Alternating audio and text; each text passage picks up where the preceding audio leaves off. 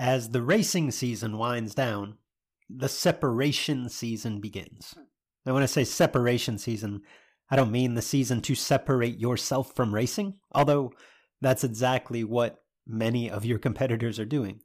And that provides an opportunity for you to separate from the pack. Within This is Bracket Racing Elite, we focus on growth year round, but the gains, they're, they're small, they're incremental during race season for two reasons. Number one, because your attention as a racer is split, right? You've got upkeep, maintenance, travel, all the things involved with the racing season, in addition to a focus on your own growth. And because other racers are working hard at that time too. It's this time of year, this separation season, where putting in the work can really allow you a leg up on the competition.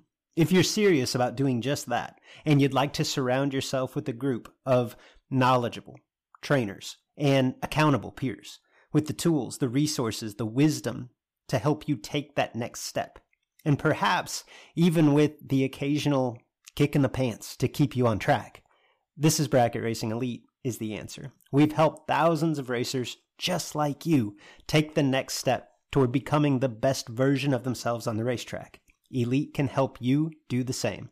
Enrollment is open as of Monday, November 27th, and it closes December 8th. Learn more at thisisbracketracing.com slash elite. BTE builds products that you can depend on, whether it's a complete Powerglide transmission, a torque converter for your specific combination, or any related component or bolt on item. The professionals at BTE and Memphis Performance have what you need to succeed. Shop online at bteracing.com. Hello, everyone, and welcome to the Sportsman Drag Racing Podcast with Luke and Jed.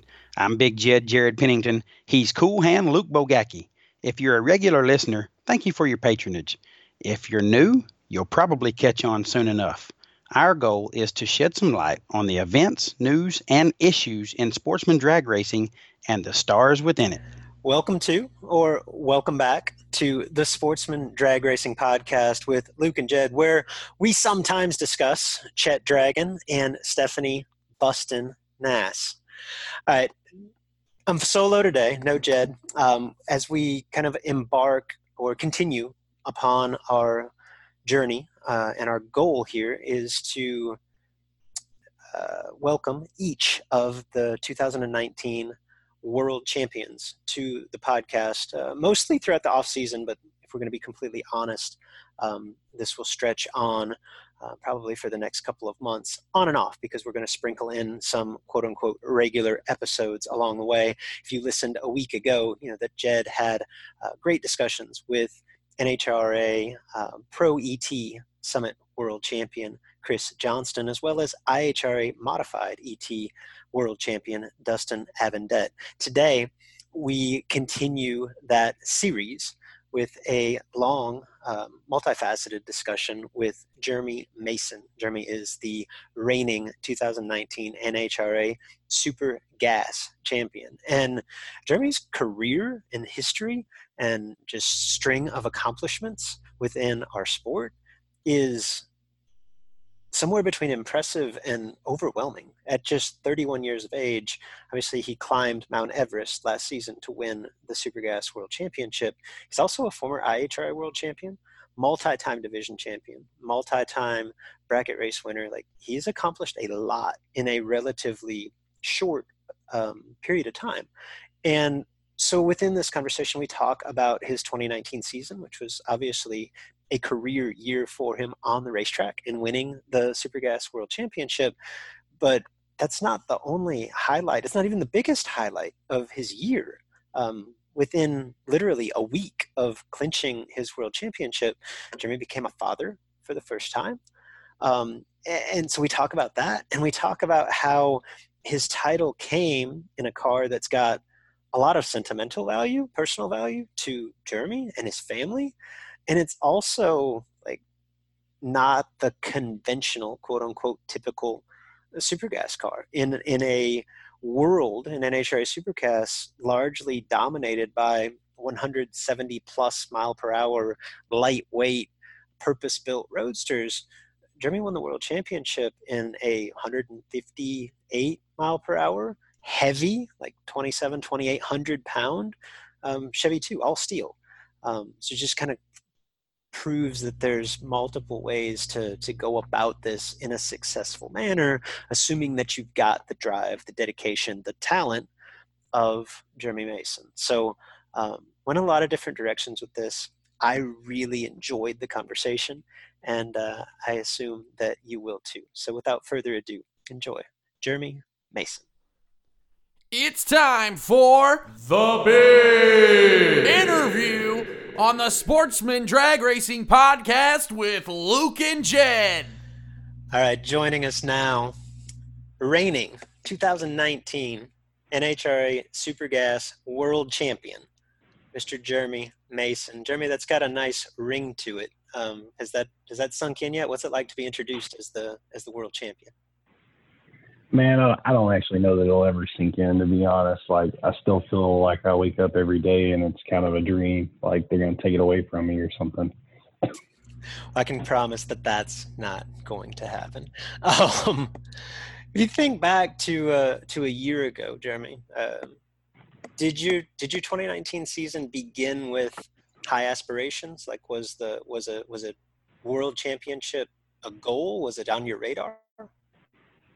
Yeah, I mean, you know, every year I start, I'm I always try to go to like six divisionals and two or three national events, and and I'm always like, well, if I do good enough, maybe I get in the top ten or something. I've been in the top ten in Super Comp before. Um, yeah, it, it never really like that's never one of my goals. Like to be in the top ten is, but to win, I don't think I would ever set that as a goal really sure. What um, and obviously long time um, super comp campaigner, and you had you had done a little bit of super gas with a different car, if I remember correctly.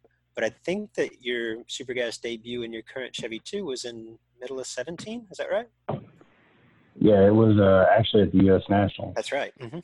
Yeah, yeah, we like worked all night to get that thing ready, and it just got back from paint and you know, we went up to the U.S. Nationals and it wasn't exactly the best on track performance uh, because I never really run a door car before. Like I ran a buddy's door car before, but didn't have a lot of data.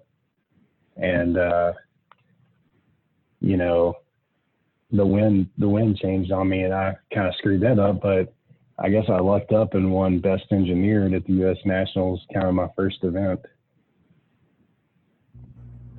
And then the second event out in that car, uh, I went to Silver Dollar and won. So no kidding. Kind of started started out good, yeah. yeah, a bit of a precursor for things to come. So uh, that probably answers my next question really quickly because that's late 2017. Um, yeah. As you came into 2019, how confident were you in that combination and your and your super gas run? I guess for the season. Yeah, you know, uh, 2017, the silver dollar deal, like it's one of those races that things just kind of fell my way, to be honest. So 2018, like we started out and, you know, didn't really set the world on fire, was kind of trying things, trying to make it a little more consistent and work on it. And, uh, you know, I came into Bowling Green, which was the last D3 race, maybe not that year, but um, anyways, I won at Bowling Green in it, and you know, I kind of had momentum going my way at that point, rolling into 2019. Sure, sure. Um, take me back to the start of your 2019 season. Where did you kick things off? Yeah, I always try to go down to D2 early in the year, which is, I think, probably pretty dumb to start there because they've been racing like since January. you mentioned that but, to me uh, at the Division Three banquet. It's an interesting take. I, I I think you've got some validity there, but I never really heard anybody put it that way. Yeah, you know, I always uh, pretty much lose first round every time I go to Atlanta, but uh, I try to start off my season there. Um, so when you look back on um, on 2019, like obviously with a championship season, there's more highs than lows. But let's yeah. start there. Like as you as you look back on the season, was was there a low point and where did that come about? Well, in the super gas car, it kind of started pretty low because I went to Atlanta and honestly, it was a winnable round, but I just screwed up the finish line. I let the guy have it by like, I think one or two thou. And then I went into Columbus and I'm like, well, I'm not going to let that happen. So I had to run uh, one of the Sawyers in the door car. And I didn't realize that thing was 175 miles an hour, but I'm down there and I take lights maybe a football field. I don't exactly know what I took, but it was enough to break out by a bunch.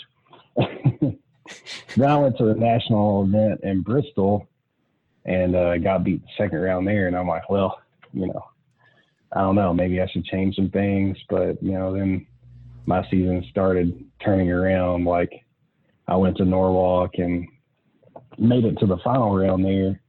That race actually rained out in the final round Oh, that's and right. We, uh, yeah, we finished that in Indianapolis. So I got runner up there, and then Indianapolis. I think I got to the quarters. Um, then basically, Chicago was the next event. I made it to the semis. Bowling Green, I made it to the semis, um, and kind of all history from there. Uh, we went to the rain postponed Norwalk event and won that event. And basically, I I don't know that I was driving any better than when I got beat in the second and third round, but things are just kind of going my way. At what point, when you look back, or was there a point where maybe you got done with a, a certain race or maybe even a certain round and said, you know, like this might actually come together like this year. Is there a point that you let yourself believe that a world championship was a real realistic possibility? Yeah, I try to stay out of my head a lot. sure. So I, did, I didn't really look, and uh, you know, people people will let you know kind of the point situation without you even really checking. But ain't that the truth? Uh, I guess it, yeah, I guess it was like after Norwalk, you know, I won, and I'm I was like second at that point solidly, behind Charlie Kennepick.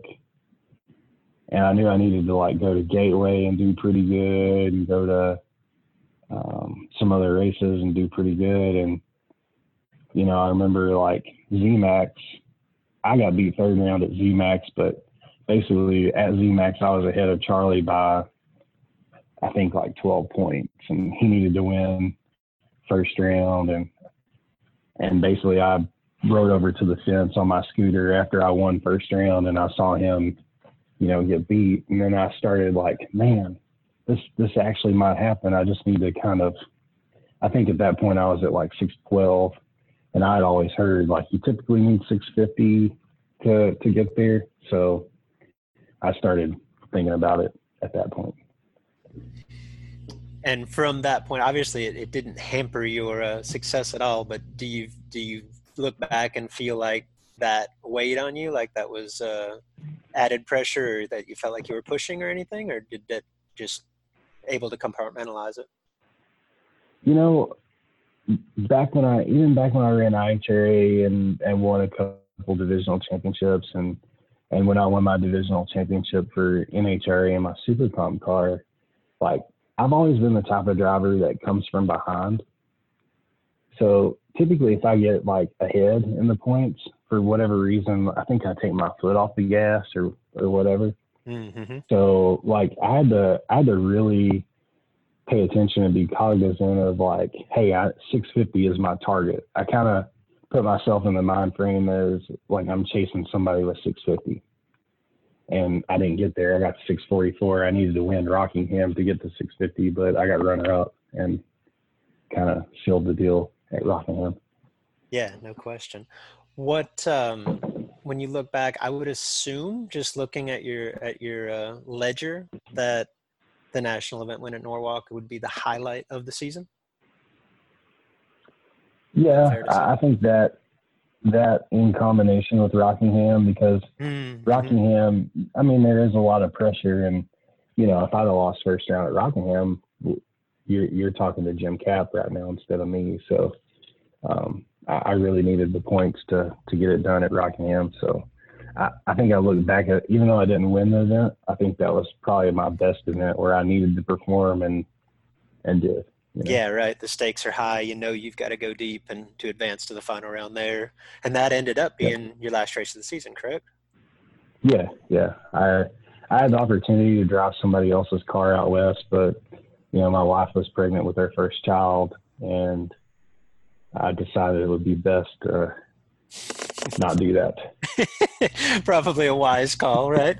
So, yeah, yeah, I'd probably never live, never live that one down.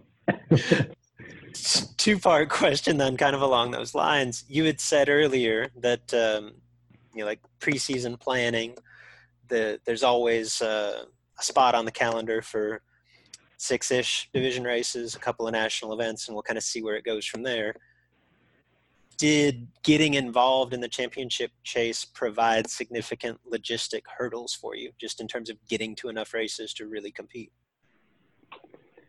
Not really because i try to front load um, quite a few races. And and i probably i would have went to six national events but we had like baby showers and all this stuff going on. So um, really like i'm i'm in a pretty good logistical area to like hit D2 races and D3 races pretty pretty easily. So sure. So of the like you had mentioned, you left one national event on the table. Like your your points total could have been even higher. Obviously, you did not need it. Um, you did you come into the season saying, okay, these are the eight races that I'm going to go to, or was it okay, I'm doing good, I'm going to pick up a couple more? But like you said, just geographically, picking up a couple more wasn't really that big a deal. Yeah, yeah. I typically fill out um, eight and six, like eight divisionals and six nationals, and then I say, well, I'll go to these first six, and then, you know, if I need to, I'll go to the following two divisionals, and then I'll go to these two or three div- nationals, and then I can kind of fill it up from there. Gotcha. So it's not like I'm I'm in any surprises where I'm like, oh crap, I need right, to yeah, what do I do now? Right? Go to yeah. Vegas. Yeah, yeah. Mm-hmm. Gotcha. What um, I always do this with with single event winners because I say to win an event, like everybody says, you got to have that round that you get away with, and I typically mm. agree. I would also I also kind of argue that it works the other way too. Like usually when you win a race, um, you have a you you have a round where your opponent makes a run that you typically wouldn't beat and you just happen to beat it. Like there's a round where you kind of stand on your head, and there's a round where you make a less than stellar round and you get away with it. Like typically when we win events, it's because it all fell into place and lined up, right? When yeah. you look back on your on your season as a whole, um, and you can take either one of these or in whatever order you want. Is there a pivotal round that you feel like you kind of got away with when you look back, and or is there a time where you're like, man, I I I bowed up when I had to, and or I'll take it three ways. And this is probably way too many questions at once. I'm not very good at this. So, is there around you look back and you go, man, I, I way better than that outcome when you take take that whatever direction you want. Yeah, I had a, I actually, I'll go with the last question. So I had a couple of rounds throughout the season where like I felt like I did everything right and just got beat which is weird because you know I won the national championship. But um, like in Bowling Green, for example, I, I had to run Bo Butner in the semis, and you know he's an extremely fast car, and and you know we both leave, and I think I'm like 021 to his 19. It's not a not a huge difference, and I get down and I'm like.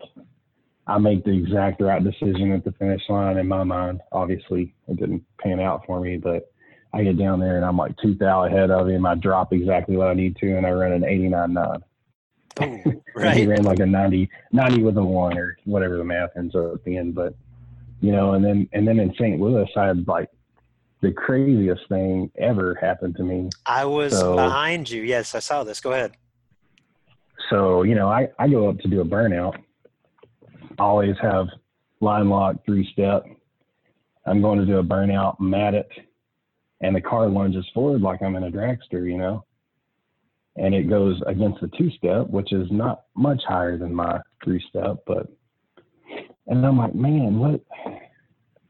So I like regain my composure, put it in low gear, and I'm like, yep, probably not to have a trans brake on this run because they're all off the same power supply. Like that's just the way the K and R deal Mm-hmm. kind of works. And I'm like, well, I'm gonna foot brake this thing, and then I'll hit the trans brake and kind of give it one last stab. If it holds, if I actually have a trans brake, no problem. If I, uh, you know, if it lunges forward, then I'm just gonna have to foot brake it. And I don't know if you ever tried to foot brake on a four tenths pro tree, but uh, it doesn't work out so good. Yeah, I think I was like 110, and uh, and and in my mind, I'm like, oh yeah, man, I'm smart. I figured out like I caught this thing. I, I'm I'm gonna win this round. Like I'm foot braking this thing. Well, I forgot that like the throttle stop doesn't work. It doesn't shift.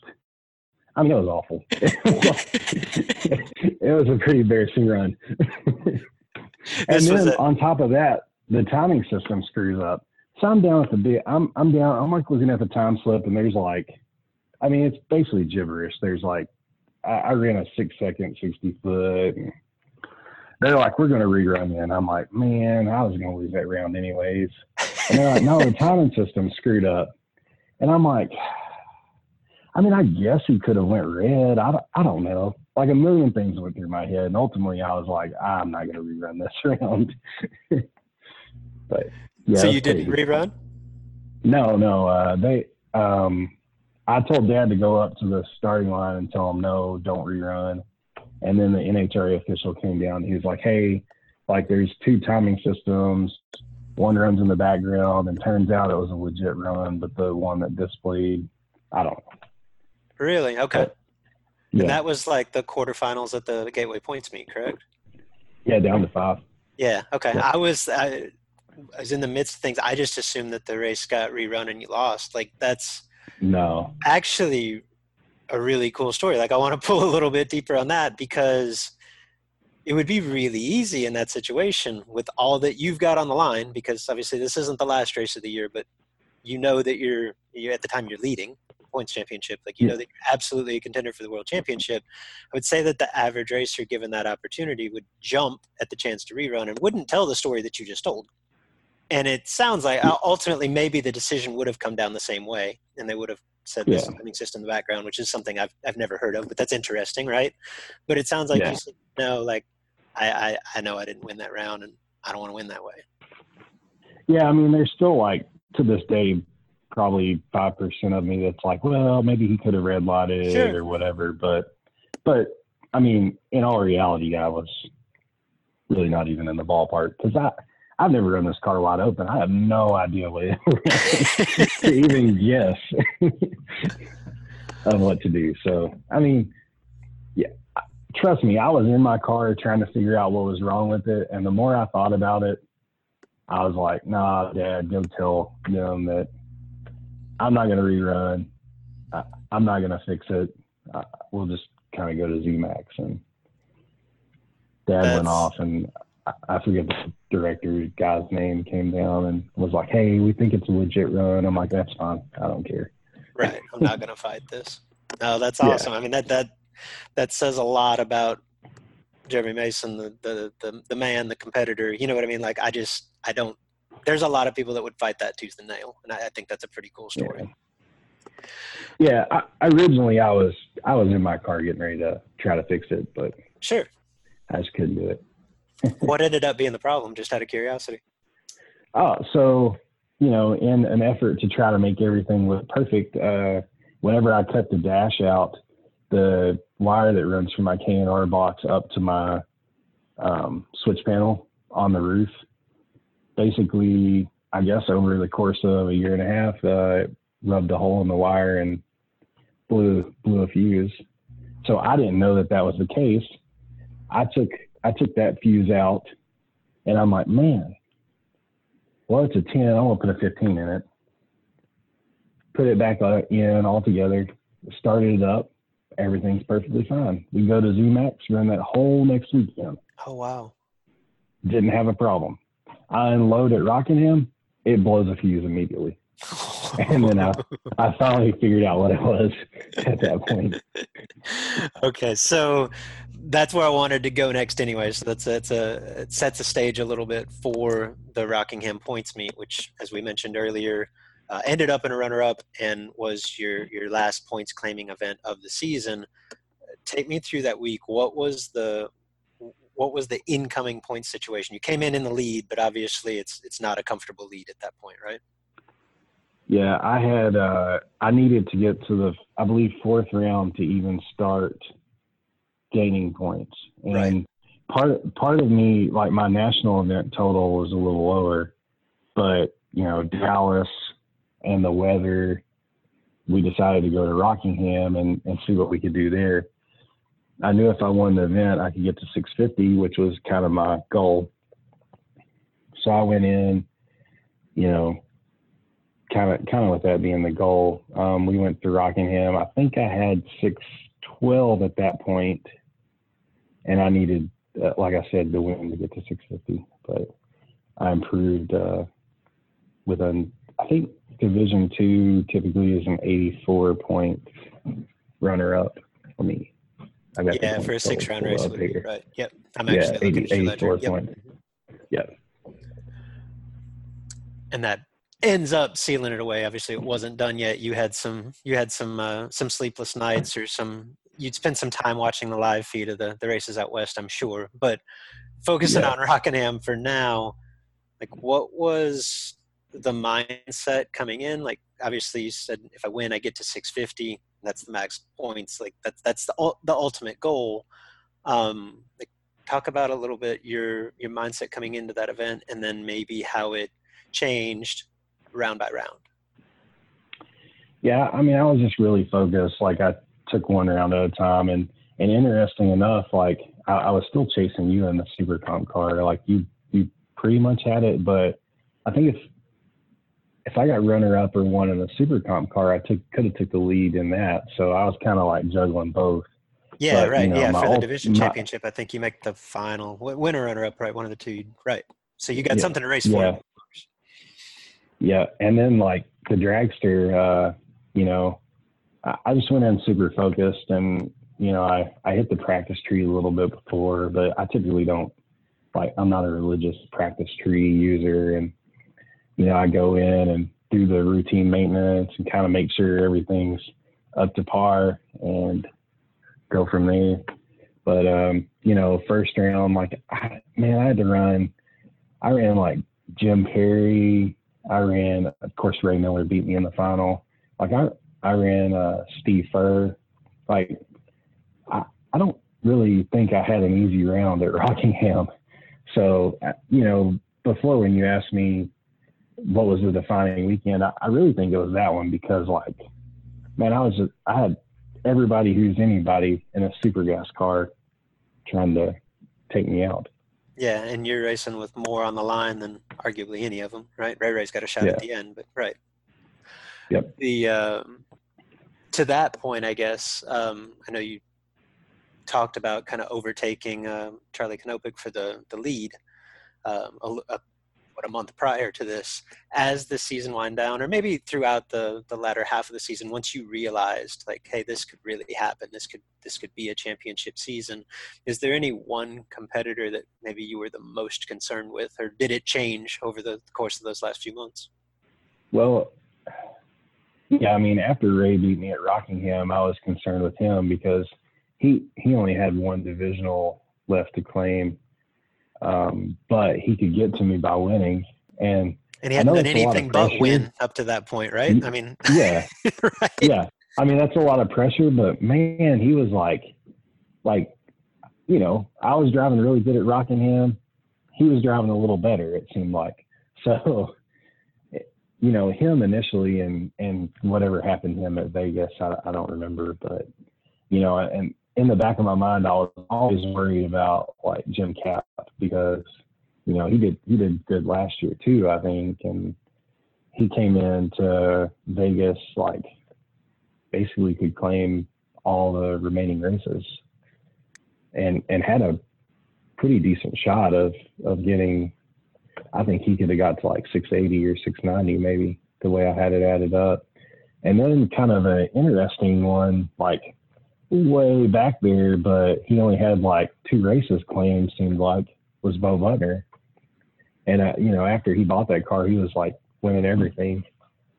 So in the, in the back of my mind, I was worried about him also. For sure. And it didn't become official until Pomona, right?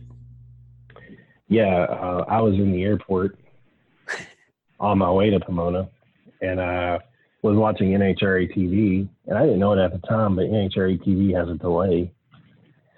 So I'm like, they're like, oh, Jim, I saw Jim Kapp's car coming up in the burnout box, and his name flashes up on the screen. I get like 12 text messages.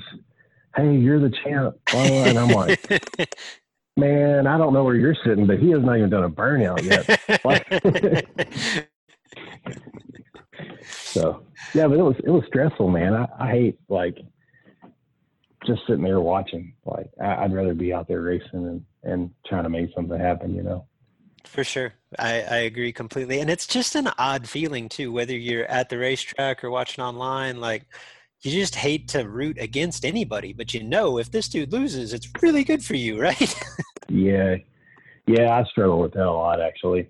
yeah. What was the scenario at Pomona? Did Jim had to win the race? Is that right? Yeah, yeah, I think he had to win the race. Gotcha.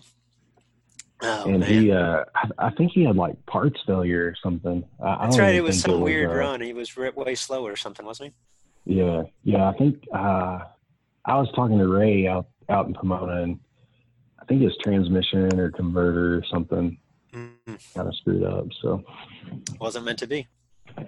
Yeah. Or it was meant to be from your perspective, however you want to look at it. Yeah, yeah, yeah that's true.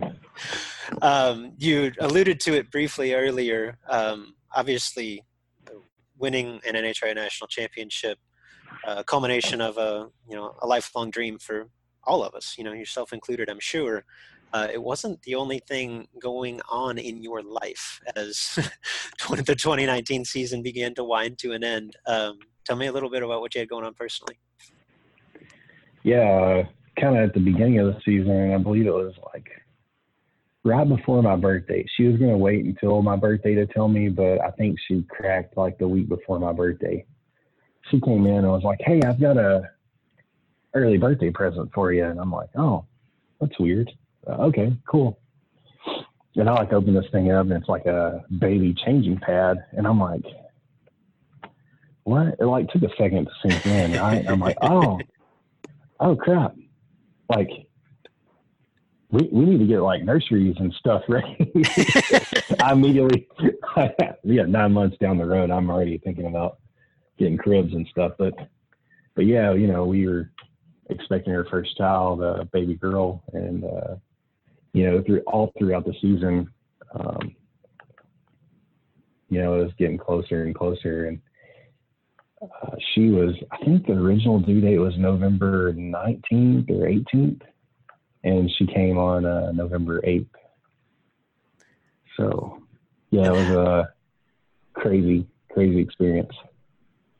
It was awesome experience. Sure, right. No, I uh, I remember uh, texting, and obviously with the podcast, we're we're breaking down the the points, you know, on a on a weekly basis. And uh, I think I was texting with Dean McElvain. It's like, so Jeremy's got one national event left. Like, is he going out west? I don't think so. They're having a baby. I'm like, oh, okay. yeah. What? Uh, yeah. So, where did that fall in the calendar? Like November eighth. That's really close to Pomona. Obviously, you ended up coming out for yeah. the bank. What was the time frame, and what was that logistically like? Yeah. So, you know, originally I was just going to skip the banquet because I think the banquet was the 19th and she was due the 18th. I, I can't remember. It was like a day apart. And I'm like, well, I mean, you know, if, if I get lucky enough and win this thing, I'll just have to like text the division director. I, I don't know. I don't know if anybody's missed one before, but um, yeah, I was like trying to make plans for that, and uh, you know, she came came a couple weeks early, um, kind of like our last ultrasound, the doctor like came in real concerned. He was like, "Yeah, she's not growing like she should." uh, I think we're going to induce you. Uh, I'm like, oh, okay. Like when? He's like, uh, today. Oh, Oh, Uh, oh, okay. so we do that, and everything's fine. Baby's healthy. She's like six pounds two ounces, and mom's healthy, of course. And you know, I still hadn't officially won, and I was talking to my wife, and I'm like, I don't know, like, should I, should I try to go to Pomona? And like, you know, Mike Boehner had loaned me. He, he was a Division Seven champion this year. He he said, "Hey, like if you need my car, you you can have it. I'll take it to Pomona." And I'm like, I think it's too like soon for me to leave on Thursday. But my wife was like, "Well, you know, fly out Saturday evening. You know, get out there Sunday. You know, if you win, you can go to the banquet on Monday or whatever and come back." And you know, that's what I ended up doing. Um, and you know, it kind of worked out. I didn't have to stress on Sunday and worked out before I got on the plane. tell uh, the listener a little bit what the the banquet experience is like, and then just from a personal standpoint, like how uh, how fun was it? But at the same time, like um, you're there solo, you got a what two week old baby at home. Like imagine that there's some Yeah. guilt involved there. Like there's got to be a lot lot of lot going on in your mind as you, as you're out there in Pomona soaking this in. Yeah, I mean, like the the awards banquet, it, it's it's crazy. Like I, I didn't really even know what to expect, but you know they do the sportsman deal. And you've been to it, but you know it's it's a smaller deal, like right before the main award show, and you know it's very intimate. It's just like you and your family, and Dean McElvain was already out there, and my dad actually went out there with me, and then you know all the other champions and their families, and some of the division directors, and I sat right beside the owner of like Brainerd, um, or Vandermeer, I can't remember, but uh, you know, you give up and get up and give your speech, but it's really only in front of like maybe 50 people total. It's a completely different experience than the divisional championship deal, which I've done before. And, and it was really cool. Like, you know, Alan Reinhart was up there introducing everybody and like he always does his homework, like talking about you and what you've done and what car and all that stuff. And then you kind of get ushered upstairs and to the like, what is it, the Ray Dolby Theater, and it's like you can barely see the front. I mean, it's huge, and you walk out on stage, and I mean, it's really a special, special deal. Everybody in NHRA made it a made it a cool, cool evening for us. And then, yeah, I was texting my wife and stuff, uh, getting updates on like how everybody was doing, and I, I did feel a little guilty. It was, you know, both are kind of like once in a lifetime opportunities. So No doubt, no was- doubt. Not something you difficult. miss, right? yeah, No, that's awesome. And I, to your point, like the the the spectacle that is the the NHRA banquet is difficult to uh, to describe and explain until you live it. It's pretty awesome. Um, Yep. All right, so a couple of different roads I want to go down here with Jeremy. We talked just real briefly about your car, um, but obviously there's some history to it. It's it's unique um, as a as a super gas car in this day and age. Um, talk a little bit about your history with that car because this isn't something that you just stumbled into to run super gas with, right? Yeah. Um, basically, before I even started running juniors, my dad purchased this car from a guy that was local. It was sitting out in the field rotting for all intents and purposes, and he he kind of uh, drove home on a bucket. Like the floorboards are out of it. Uh, I mean, there wasn't a whole lot. It was a six-cylinder car. Um, basically, stuck it in our garage, uh, actually a buddy's garage, and you know, I was there with him.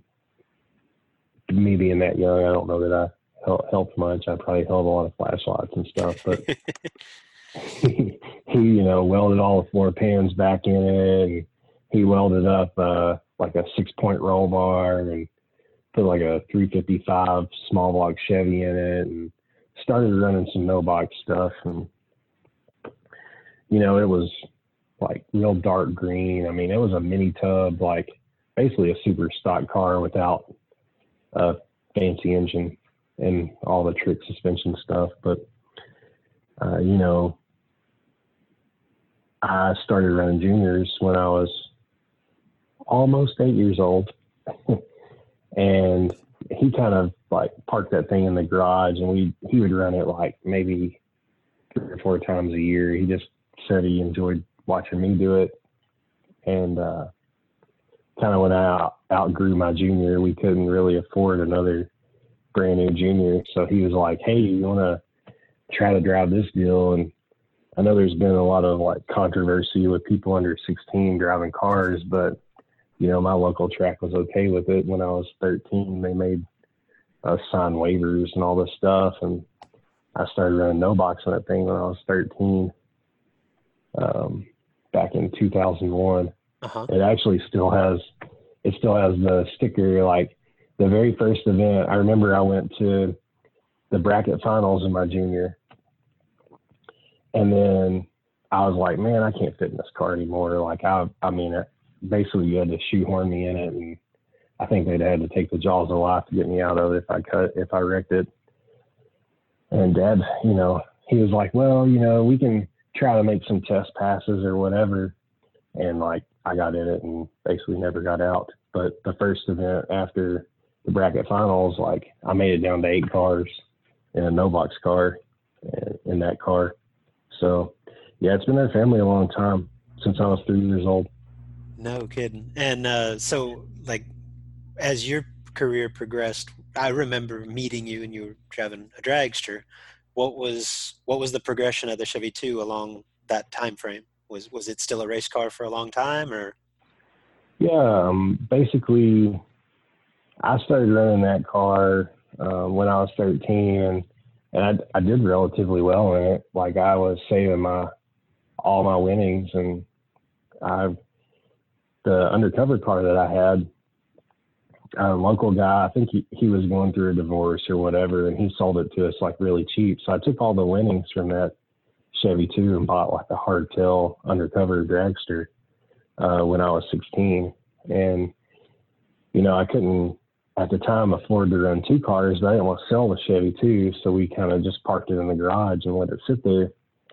And I would get it out every now and then and run no box or put a box in it and run box with it. But you know, I run that dragster and from I forget the exact year when I was 16 until 2014 when I won the IHRA championship, and then uh, in quick rod, and then I kind of bought my current Miller car and built the Chevy 2 and kind of expanded from there. So, at what point did Project Chevy 2 really take place? Because obviously, what it is today is not what it was 15 years ago. Yeah, I think I think it was mid-season 2016. You know, me and Dad. I I've always really wanted to run super stock, and I, I kicked that idea around for like a really long time, actually. And you know, just looking at it, it really doesn't make sense to leave off the bottom in one car and leave off Pro Tree in another, and you know, and dad was like, yeah, I don't really like, say asked us to take heads off and race. I don't really want to do that. So, sure. so, uh, you know, I was like, well, you know, I could build a roadster, but, you know, I got this car sitting in the garage and it might not be the ideal super gas car, but like, let's just, let's just make it a super gas car. And, uh, so we talked to Dean and I'm like, you know, I want to go completely different. Like, everybody's got like carbon fiber, fiberglass. Their car weighs 2,200 pounds or whatever roadster weighs. I don't even know. But I told Dean, I'm like, I want to keep like, it's got the steel fenders, um, steel roof hood, steel doors, steel like basically everything. Um, the body is all original. It's a stock wheelbase. All we did was just lower it down pretty low and uh, you know, of course, the big block Chevy in it. But um, like the windows still crank up and down. so I don't even have to open the door to get my time slip. It's kind of cool, and uh, it's got the it's got the factory dash. The factory dash zeus in and out. It's really not functional anymore, but I mean it's factory. Um, Now, and I'm definitely not in the fact. I'm definitely not in the factory seating position because if you really look at it, I sit in the back seat. But other than that, it's pretty pretty close. No, and the result is just a, a breathtakingly awesome machine that to your point, you know, when you when you debuted the the new version of the Chevy 2, it was best engineered at Indy. Like you can't you can't get a higher honor than that in this sport. And Yeah. In addition to being, you know, arguably uh, it's through whoever, whoever's eyes they're looking at, at least in my opinion, probably the coolest car in Supergas. It's also got a ton of sentimental value, right? That you know, had you gone the the roadster route or, or done a, a completely new chassis car, obviously would not have that, right? Yeah, yeah, exactly. It's uh, you know, it's special, and I think it's it's pretty cool to win in something like that. You know, like my dragster, I won in it, but like I really remember, like I'll cherish this this forever. Yeah, no doubt. And I think in addition to the the the personal, you know, aspect of this and knowing that it, you know, it's a car that you grew up working on and, and made your first, you know, full size passes down the racetrack in, that's a cool story in and of itself. But you kind of mentioned it earlier in that obviously you've got a great tool for the job, but most people would not look at your super gas car a year, two years ago, and say that's the ultimate super gas car. To your point, it's heavy. Yeah, It's uh, Yeah. it's not it's it's not the fastest car in the category. Have Yeah. there been any specific you know in a category where everybody gets caught up on being the fastest car in the category? You know, um, Yeah. Were there any specific um, hurdles to that that you had to overcome, or did this kind of fall into place more easily than most would expect? Um, yeah, I mean, like my super comp car is not the fastest car out there, but whenever I first debuted, it ran like 179, 180. So uh, it seems to be more middle of the pack now. But, Yeah, but right. back when I debuted, when I debuted, it was it was pretty fast. So I sort of got used to chasing people. But you know, prior to that, in my IHRA days, I had a small block, like 355 cubic inch dragster that ran man, I, I don't even. I think it ran 155 on the stop. Like it was slow. I I'm not real for sure how much under in the index it would have been, but um. So you know, I mean, kind of, kind of like it, it didn't take me long to get back in the in the rhythm of things. To be honest, of of always looking behind me, and and I'm not by far the slowest car in super gas, but I'm by far not the fastest either. Yeah, I guess you'd be fairly mid pack. You go like upper 150s, right? yeah, 150. Uh, it depends, but like 155, 156, something like that. Right. What um, any issues with the the heavier type supergas car getting a light, or has that never really been a concern?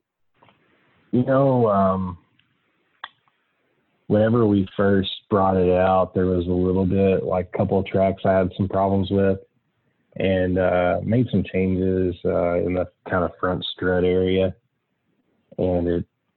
I really the only track and probably got me beat at Rockingham that I struggled to get a lot of that's like Rockingham, and I was zeroed out and like every round I was like 011, 012, 015, something like that. But that, I mean, that was it.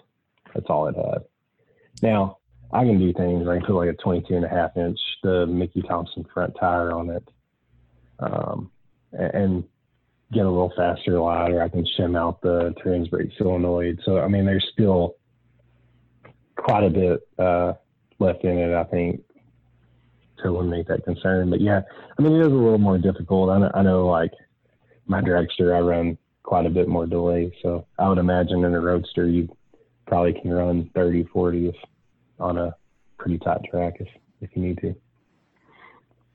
Obviously, it was not a major has not been a major concern for you, or, or not something that you could not overcome. So, which is Yeah. cool. I just think it's neat to to realize for all of us that you don't need a 175 mile an hour super gas car to do something like you've done. You know what I mean? Uh, obviously, you're a special case, and there's a ton of, of of work and skill that goes into that. But there is a lot of different ways to go about this successfully.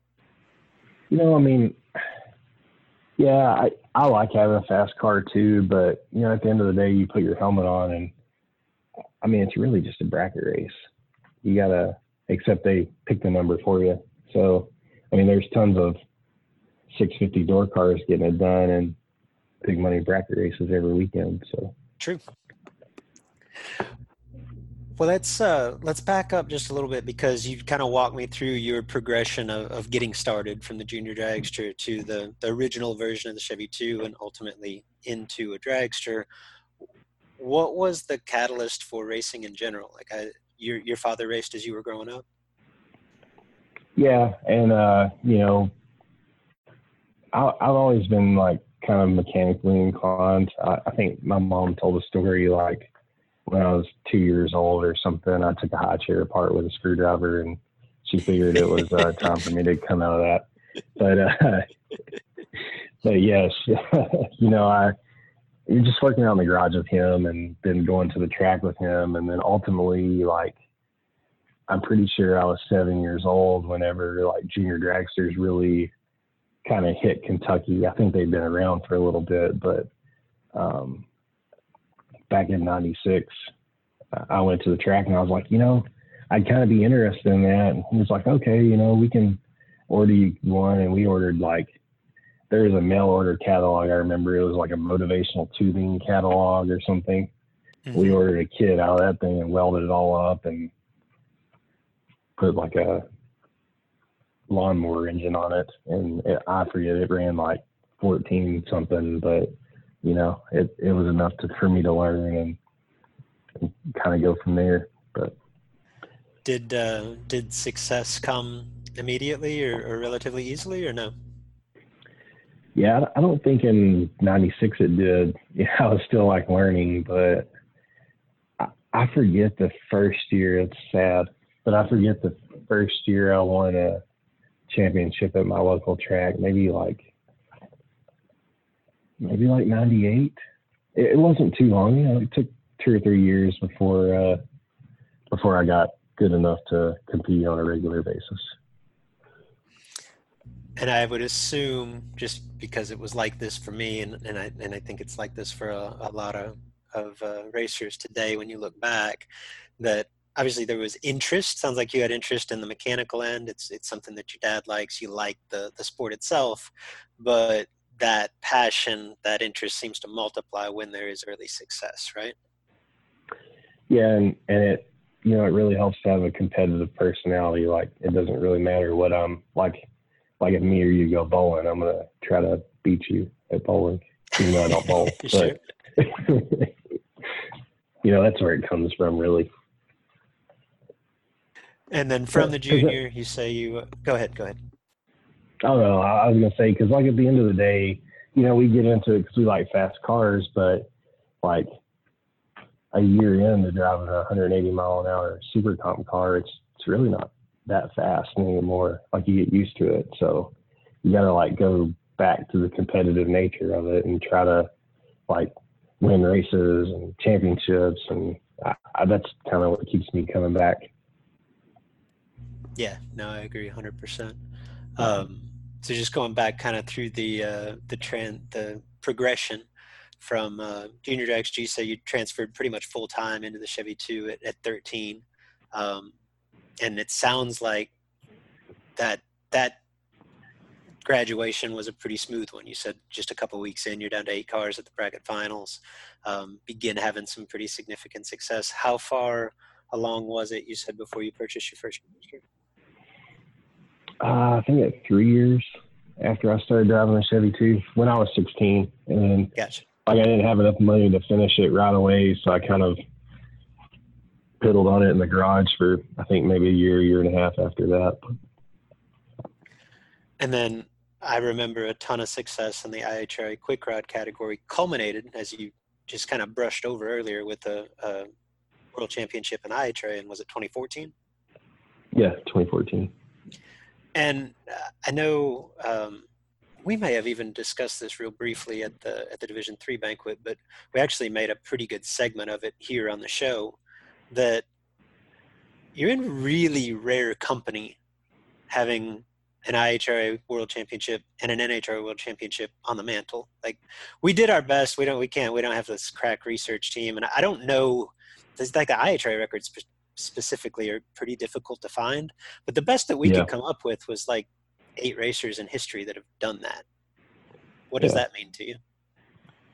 Yeah, uh, you know, it's something I would have never even thought about whenever I started racing, even even big cars when I was 13. Like, you know, I remember I always used to go to Clay City and there'd be a guy there testing by the name of Rusty Cook. You know him, but he's uh he was always like a really good racer. And, you know, I always was like, yeah, one of these days I want to, you know, put a throttle stop on my car and maybe try to, you know, win a race. Right. It started with there and that didn't, you know, I, I think 2010, uh, Clay City had a couple of uh, IHRA quick rod races, and I think like I won one out of the two or something. And then I was like, man, I, I think I'm just gonna like try to travel and run IHRA and kind of see what happens. And you know, I did that, and I, I won like, you know, if IHRA was on the NHRA points championship scale, I think I would have won like probably three national championships with them because in, in, Division Three, like, man, I went on a tear, and I would I would win like five races a year, and uh, but whenever we got to the tournament of champion race, I I don't know what happened. I would just I don't know. One year my car didn't shift. The other year, like I just screwed up the finish line. It it just didn't come together until 2014. I kind of made all the right moves and got lucky a round or two and sealed the deal on the IHRA side. And then kind of after 2014, I was debating, like I could tell the car counts in IHRA were kind of dwindling, and you know NHRA ended up being a little closer to me because they made some changes on the IHRA side as far as schedule goes, and I was like, well, I'm just gonna switch over to NHRA and kind of try my hand over there. So that's kind of how the IHRA to NHRA transition happened. I'm interested because I hadn't really thought it through when I said that you did won the the IHRA championship in 2014, but that is the the tournament of champions format. Like contrast yep. that down the wire aspect of the NHRA with it all happening in one day. Because like I just assumed, the, the, I think the only tournament of champions I ever participated in was the first one that we were at Rockingham for like five days and never really got the race in. Like it was just a mess. Yeah. But yeah. um, like I would imagine that there's a the, the atmosphere for something like the tournament of champions has got to be pretty awesome right? Especially in yeah. the later rounds. And i'm just wondering how does that compare? And maybe to some extent like how did that prepare you for like your rockingham experience this year? You know the the only thing on the nhra side i can compare the tournament of champions to is like the all stars because you have to qualify for the all stars and it's a it's an event where you're kind of like put on a pedestal in a way, and you have to, you know, it's high high stakes, high pressure type type atmosphere. Um, and you know, it, it it prepared me pretty good. I think it I think it made me take pressure a lot better than I had in years past because, you know, it didn't really matter. Like I could have went to eight races and won eight races and you can still get beat first round in the tournament champion and finish like 16th in the world. So, you know, it it really it makes your season worth it. Like you've got to compete, you've got to do good because you got to qualify. But you know, I can finish third in the division and still end up being a world champion on the IHRA side. So, right, because it all comes down to the one event but but it prepared me like perfectly for situations like Rockingham because you know you go in you know I, you know I basically got to win this and you know it, it kind of my nerves just are calm in, in that type of situation. And they're done that. Yep. Okay, so you talked about coming up, watching somebody like Rusty Cook at Clay City, and it would be cool to to just race at that level. Be cool to win an event, and then you win an event. You know, it'd be fun to chase this. Maybe chase a division championship. You win a division championship, and I'd really like to win a world championship. You win a world championship. Well, I'm gonna, I think I'm going to try NHRA. Now you're king of the mountain in NHRA as well. So what's next? What now? well, you know, I I'd like to do it in multiple classes, but you know, I really like my setups and everything in super comp and super gas.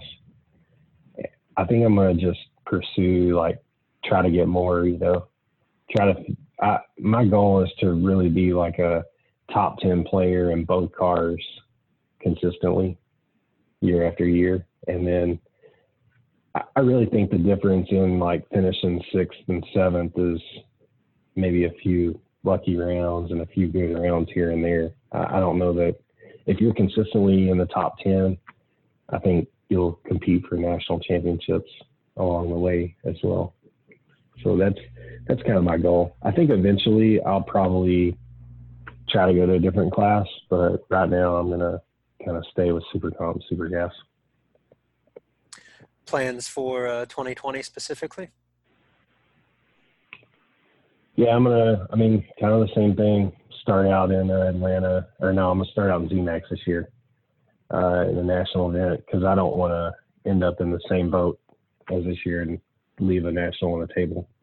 and then I'm to go to Atlanta and then kind of run my full D3 schedule and see what happens from there.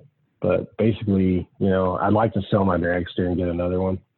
Um, but if that doesn't happen, I mean, my car is a very good car. So, and then just kind of try to finish top 10 in both cars, do good on the division side, and hopefully that translates into a good national run as well.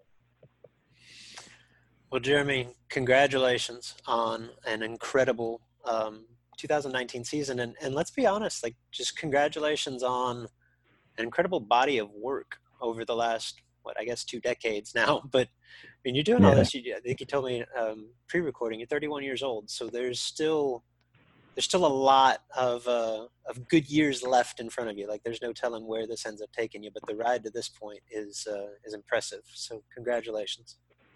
Thanks. Thanks.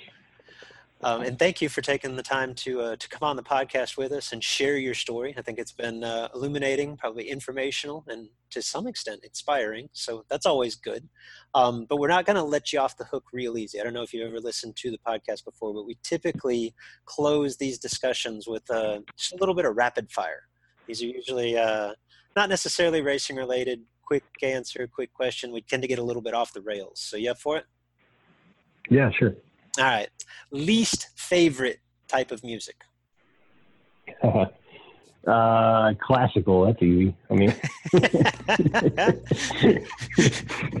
so that's not in the earbuds when you pull under the tower in the Chevy. no, no, not at all. Influence? Okay. Um, since you've got both, uh, I have a feeling where you're going to lean, but I'm, I'm I got to ask the question: door car or dragster? Door car more uh, more sentimental. It's uh, a little more fun to drive, and you know, it's cool. I mean, it's cool to shut a door behind you when you get in the car. Yeah. Does anyone that's actually raced both with regularity actually answer dragster? No. Uh, um, probably not. uh, we go out for a, uh, a celebratory uh, dinner to uh, commemorate your latest uh, race win or championship. how are you ordering your steak cooked? medium right, I'm a medium kind of guy myself. Uh, eighth yeah. mile or quarter? Uh, quarter. I think eighth mile is a little tighter competition, but quarter leaves a little more, uh, a little more for the driver. Yeah, I agree. A little more room for uh, creativity. Yeah, yeah.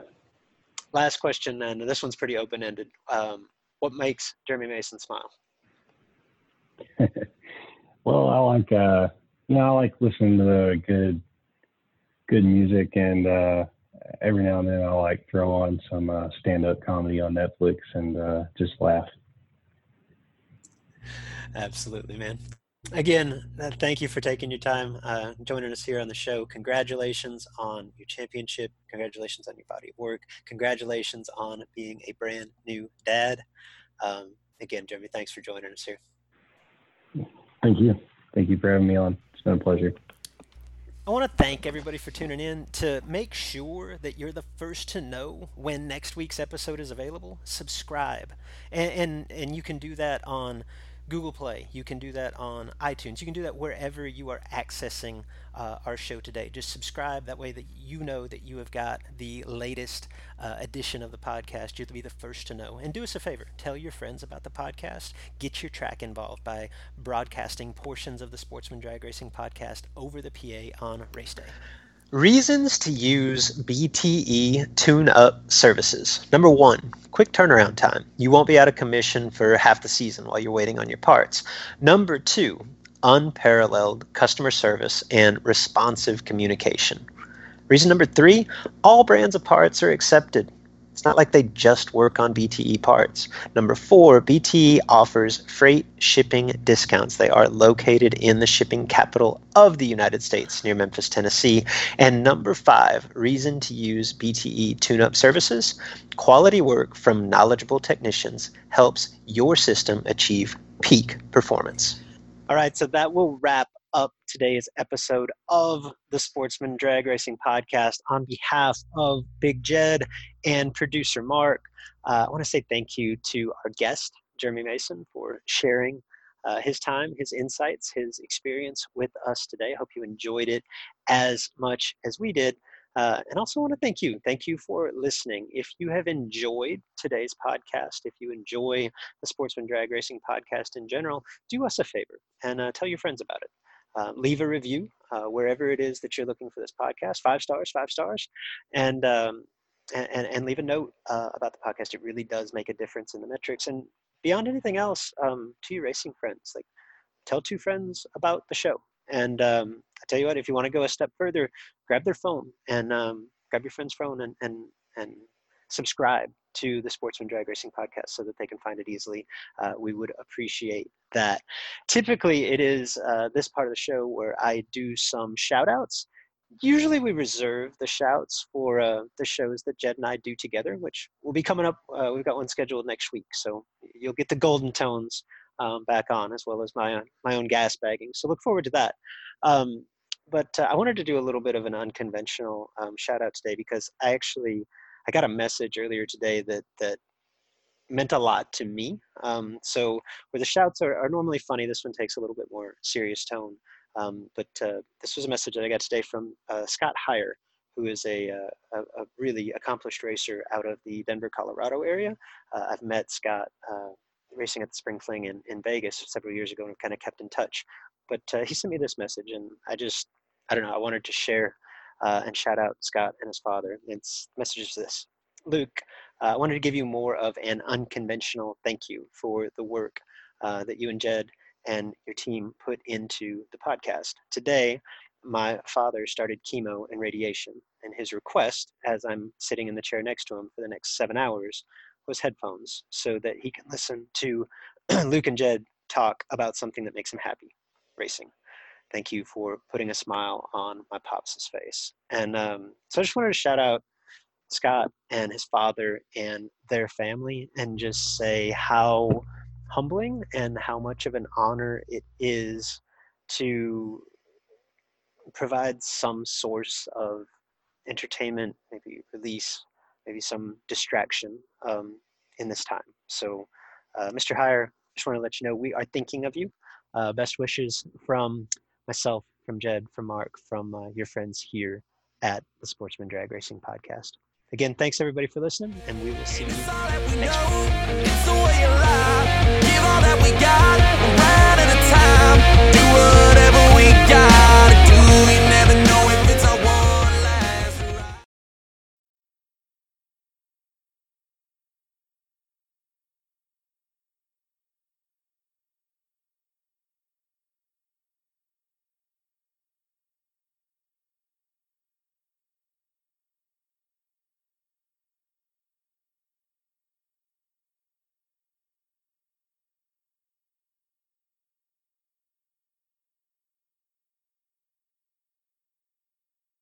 Enrollment in This is Bracket Racing Elite is now open. You've heard me discuss, or at least reference, This is Bracket Racing Elite.